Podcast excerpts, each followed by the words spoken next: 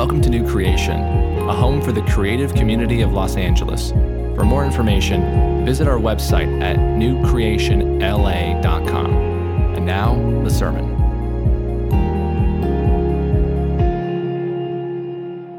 Well, one of the most popular shows on television over the last uh, 11 years or so has been a show called The Walking Dead. I don't know if there's any fans of that show, but it's actually the most popular show in the demographic of 18 to 49. And if you know anything about the show, it's about a zombie apocalypse, right? But the show is actually not really about the zombie apocalypse. Uh, it's a it's a political science show. That stuff's just in the background. The show is about how do we build a society? How do we establish authority? What are the expectations for members of a community? And how can we have safety? How can we uh, protect? And really, what are the dangers? Now, in a show like The Walking Dead, those dangers are very obvious. I think the show is so popular because those questions are still very pertinent. Our country is almost 250 years old, and yet we're still wrestling with how to do those things, with those same questions. And so, do we stick with the ideas and principles our founding fathers laid out?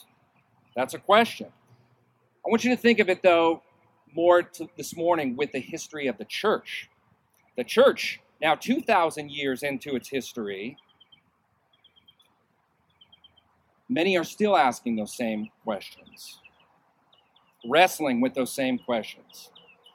Now, here's the comforting thing for us is that our founding fathers are not really the Apostle Paul and Timothy, who we have in this letter, but our founding father is the triune God of all creation, who spoke those words, who spoke his creation into existence. And so, as we, we just proclaimed at the end of this reading, the word of our God will stand forever. And so, I want us to ponder this morning uh, this question of how do we shape the community that is the church. What is it supposed to look like? And that is the context of the book of First Timothy. And we're going to be going through this book for the next several weeks. And the questions uh, that Paul is seeking to answer is how do we establish authority? How do we train new leaders? What are the dangers for the church? How does the church be protected? And how will we flourish? What are the community expectations? So, we're going to go through all of those. And this book uh, is written by the Apostle Paul, and he writes it to Timothy and the church at Ephesus. And so, uh, First Timothy could really be called Ephesians 2. It's a continuation of the work that Paul's already started in with the Ephesians, the church of Ephesus. And so now Paul is no longer there, and so he's writing to Timothy and that church to encourage them and to answer some of these important questions. So, how does he start?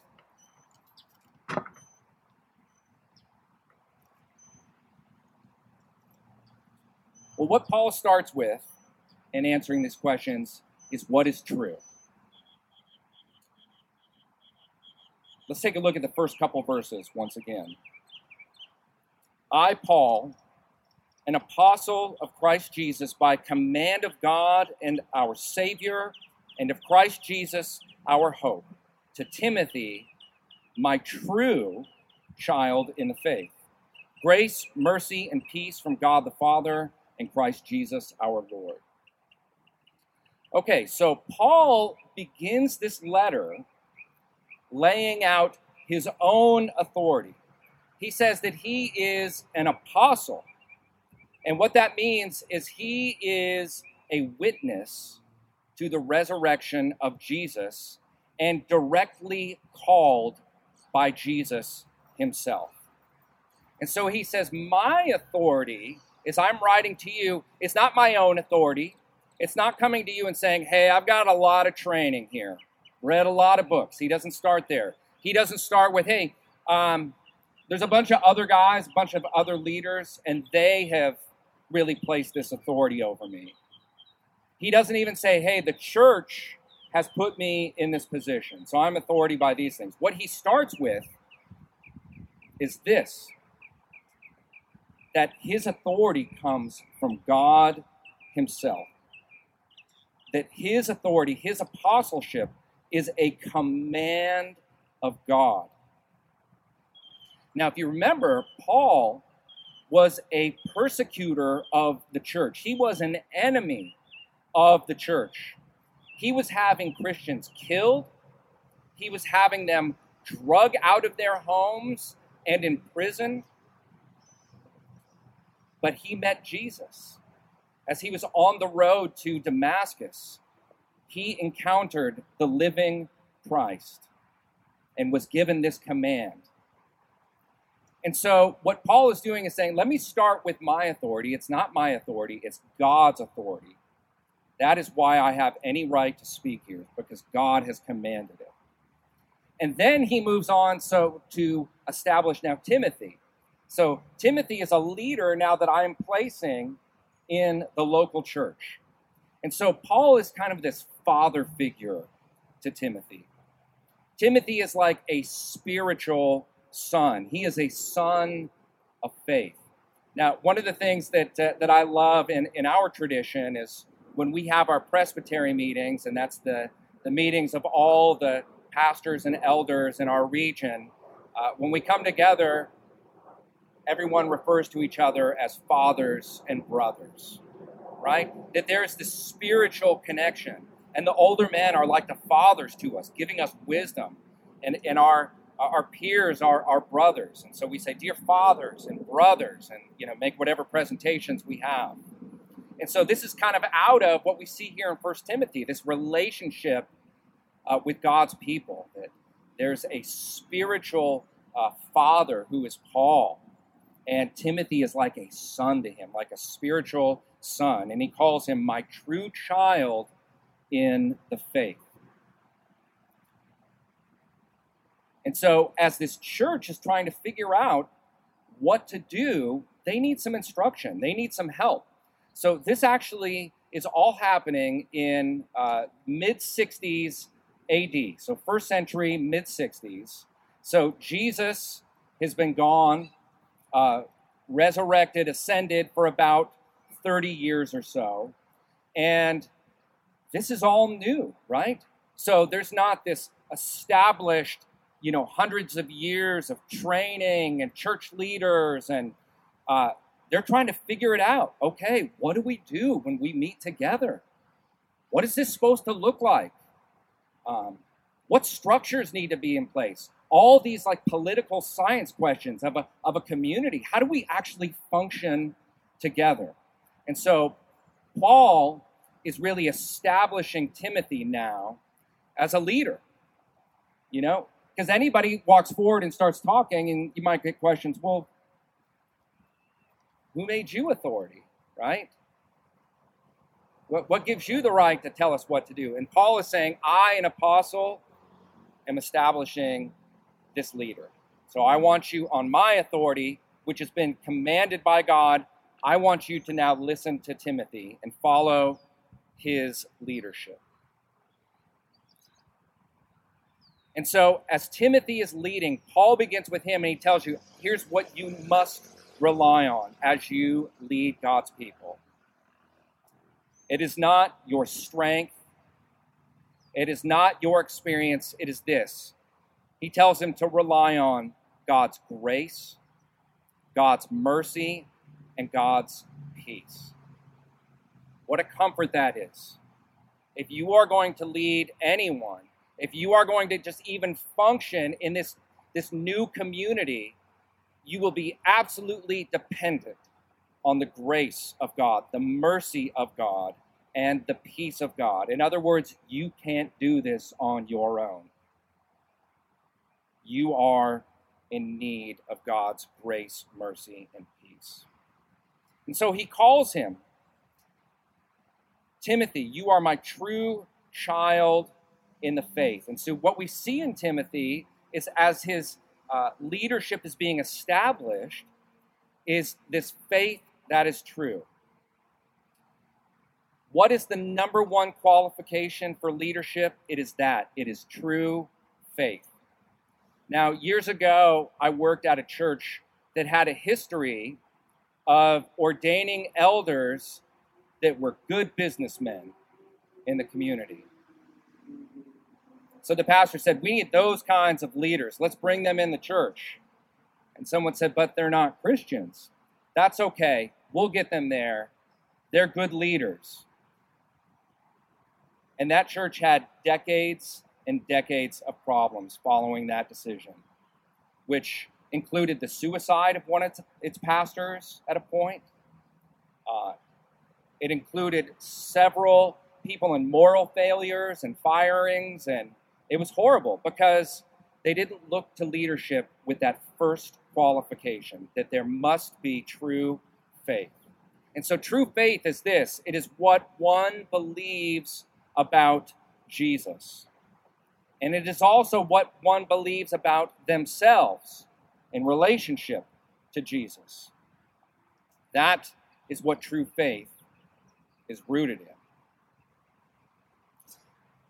And then true faith is evidenced by God's transforming love and grace in their lives.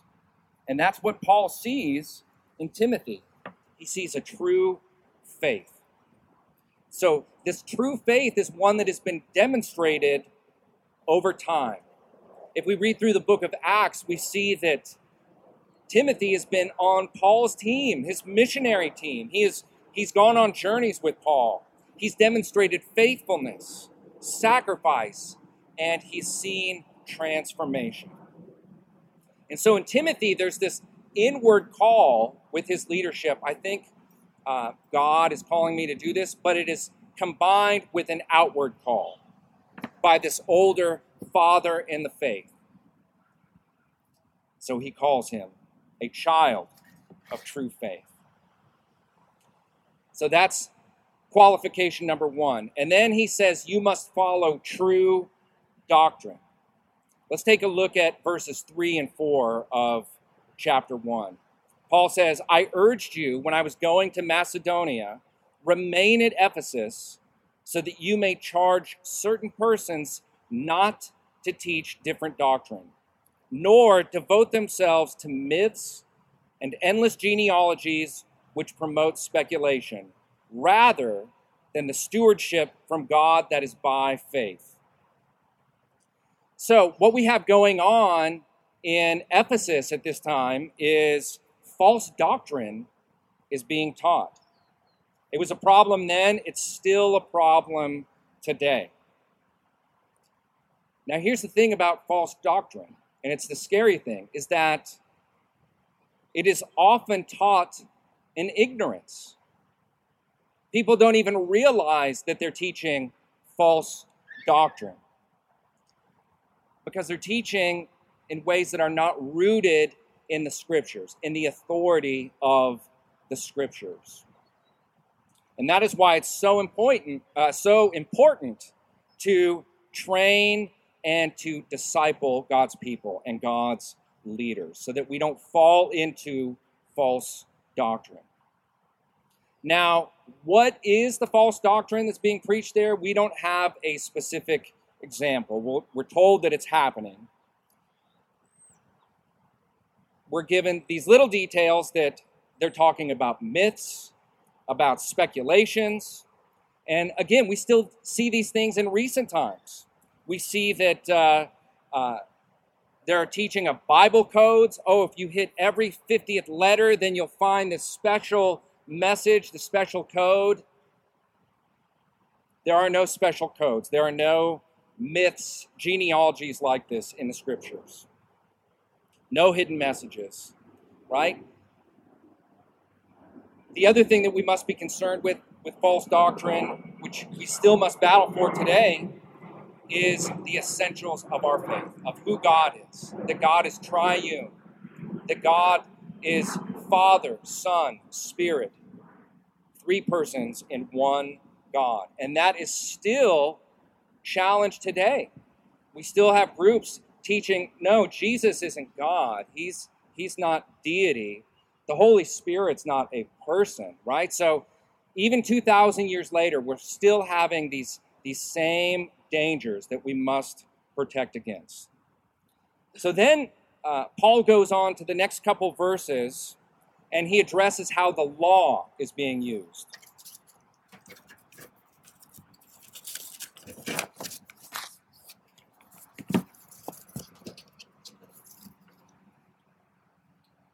So, verses 8 and 9, he says, Now we know that the law is good if one uses it lawfully, understanding this, that the law is not laid down for the just, but for the lawless and disobedient. So here it is the law is good if you use it lawfully. What on earth does that mean, though, right? And so, what Paul's getting at, he's trying to move towards some clarity. And so, what he's saying is here's a bad use of the law is that you don't earn anything by it. By following the law, you don't earn your stock of good points. Its good use is this that it's laid down for the disobedience. What does that mean?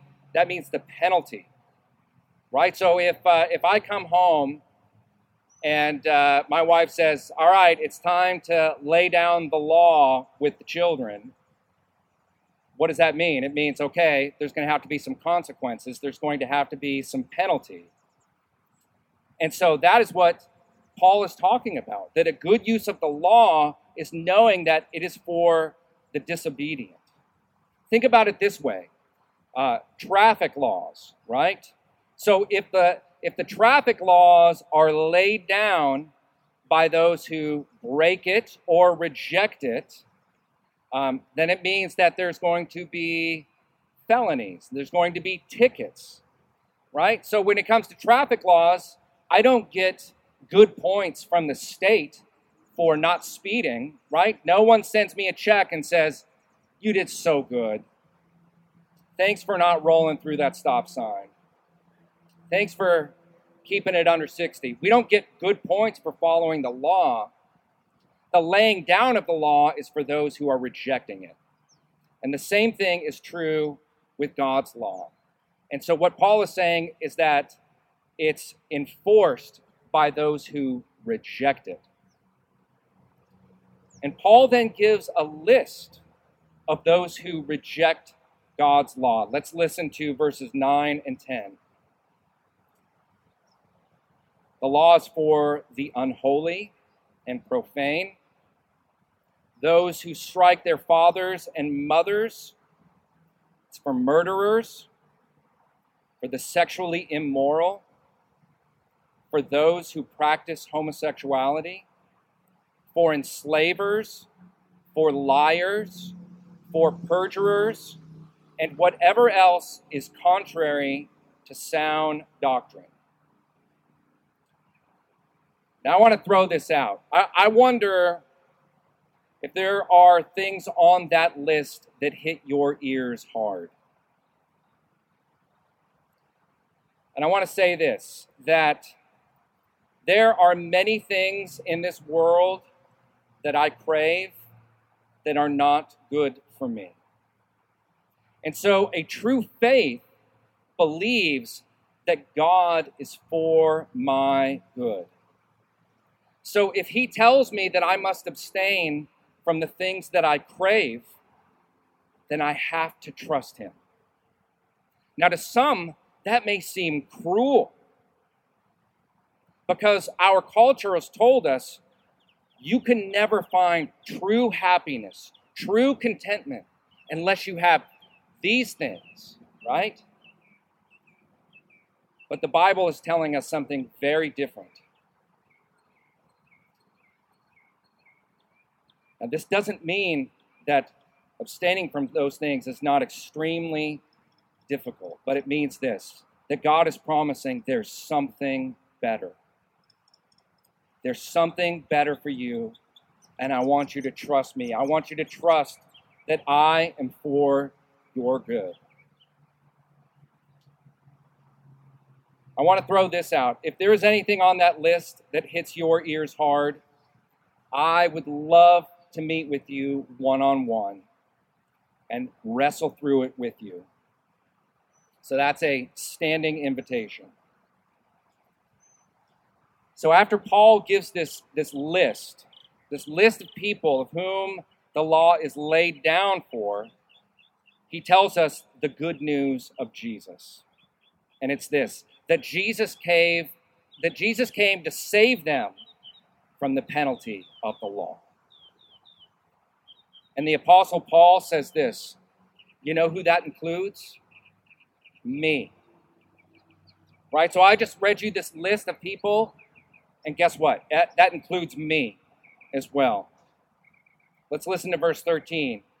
He says, Formerly I was a blasphemer, persecutor, an insolent opponent, but I received mercy. So he is no longer under the penalty of the law because of those former things, but he doesn't stop with what is former. Listen to verse 15. Paul says, Christ Jesus came into the world to save sinners, of whom I am the foremost. He doesn't say of who I was the foremost, he says who I am the foremost. And so God's mercy extends to what he has done in the past, and it extends to the present. Because here's the thing dying to the penalty of sin takes but a moment. A moment to put your trust in the life of Jesus, in the mercy of Jesus to save you. So, dying to the penalty of sin takes a moment, but dying to the habits of sin takes a lifetime. And when we acknowledge that, it should then move us in love towards one another. And that's Paul's next point for Timothy that this must all be rooted in true love. And he shows us the true love of Jesus toward us. Listen to verse 16. Paul says, But I received mercy for this reason, that in me, as the foremost, Jesus Christ might display his perfect patience as an example to those who were to believe in him for eternal life. So here's what Paul is saying. He's saying this Look how patient Jesus has been with me. So if there is hope for me, if there is mercy for me, a guy who murdered Christians, who threw them in prison, who was an opponent of Jesus, if there's hope for me, if there is mercy for me, then there is for you too, if you believe in Jesus for eternal life. And if you have experienced that patient, gracious, merciful love of Jesus, then it will dynamically transform you. It will empower you to extend that love toward others. We go back to first to verse 5, that's exactly what we see. Paul says this, the aim of our charge is love. Love that issues from a pure heart and a good conscience and a sincere faith. And so the aim of our charge is to be love. Love that comes out of the heart of Christ, which is what? It is to save sinners from the penalty of the law. Just like he's done with me, just like he's done with Paul, and just like he's done with all who put their faith in Jesus. And that love is love that comes out of his desire to come under God's authority in every sphere of our lives, especially where it's difficult. And even where you don't yet understand why. It's to put that trust to say, I know God is for my good. He has promised that He is for my good. And so I'm going to come under His authority even where I do not yet understand. This is a love that comes from a sincere faith. A faith like Paul has seen in Timothy, that has grown, that has matured, and that has persevered. And so, what does that mean for us? What are we to do? Let me give you the last uh, couple verses here. Uh, last part of 18 and first part of 19. Paul says, Wage the good warfare, holding faith and a good conscience.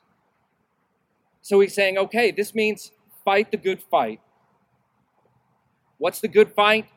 It's joining Jesus in his work to save souls, to save people from the penalty of the law. And so, we, as the community of God, the church, we are to then hold to what is true. It means we don't preach doctrine outside of what we have in the scriptures. And we're to actually protect against any false doctrine. We also fight the good fight, uh, the good fight by living out our faith in good conscience. It means that we have to have a posture that says, we say with Paul that Jesus came to save sinners just like me. And we hold these things together in love. Now, here's what is possible it is possible that we can declare the truths of Scripture, but do it in such a cold way only caring about what is true, but not caring anything of how that truth is delivered. And friends, that is not loving. That is not grounded in love. That is not a charge of love. On the other side, we can be so concerned that people feel loved that we never say anything difficult or challenging to say, well, I, I love you, so I don't want to I don't want to hurt your feelings. If there's truths here, I'm, I'm going to avoid those so that you feel comfortable. To withhold truth is unloving. And so we must hold these things together a good conscience, charged in love, proclaiming truth, but doing it in a way that says, Jesus saves sinners like me, just like me. Then we have this warning to close the chapter that if we don't fight this good fight, if we don't hold to a, a true faith and with a good conscience out of love, Paul says that our faith will be shipwrecked. Verse 19, by rejecting this, some have made shipwreck of their faith. And so, if we fail to fight the good fight as we've described, our faith can become a wreckage. We won't function as the community that God has designed it to be. We'll lack love or conviction, or ultimately both. And that is what happened to the last two guys that Paul mentions in this chapter Hymenaeus and Alexander. He says that because their faith was shipwrecked, that they rejected these things, that they were handed over to Satan. And what he means by that is that they were removed from the community of God. They were removed from the protection of God. Why? So that they would discover their need and come back that is Paul's hope. And so, friends, as we continue through this series in the weeks to come, We're going to continue to look at how community, God's community, is supposed to function, is designed to function. But today, it starts here with this with the true gospel, with true faith, saying that we are sinners, saved by the grace of Jesus, and that we live it out. That it's not just words, it's not just an intellectual assent, but it is a life lived out, a life of love. Amen? Let's pray. Almighty God, we give you thanks for this word today. There are words of challenge in here. There are words that can be very difficult to understand. But Lord, where it is difficult, help us to trust. Help us to see your saving work in this story and know that you are for our good.